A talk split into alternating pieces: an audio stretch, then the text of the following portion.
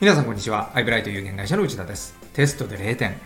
のび太がドラえもんにどうにかしてほしいと泣きつく場面がありました。0点は最低点ですから、のび太の気持ちもよく理解できます。しかし、少し視点を変えれば別の気持ちが湧き上がってくるのではないでしょうか。0点イコール最低点ではなく、これから上がるしか道がない点数。一番伸びしろが大きい点数。こんな視点で0点を捉えれば次の行動もきっと変わるはずです。視点は大事です。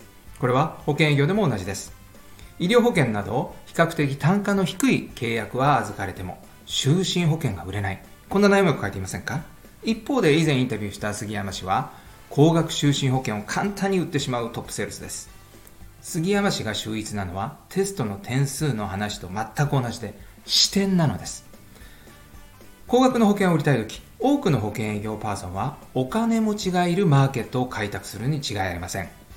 杉山氏はマーケットに対する視点が違うのです。収入が高い人ではなく、あることが低い人のマーケットを開拓して、高額終身保険を簡単に売ってしまいます。高収入の顧客のマーケットはみんなが訪問しますから、当然、競争は厳しいはずです。つまりレッドオーシャン。しかし、杉山氏が視点を変えて手掛けるマーケットはガラ空き。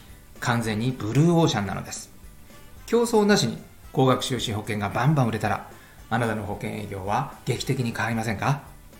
今、杉山氏のインタビュー音声を30分無料で聞けます。下記のリンクをクリックしてみてください。それではまた次回お楽しみに。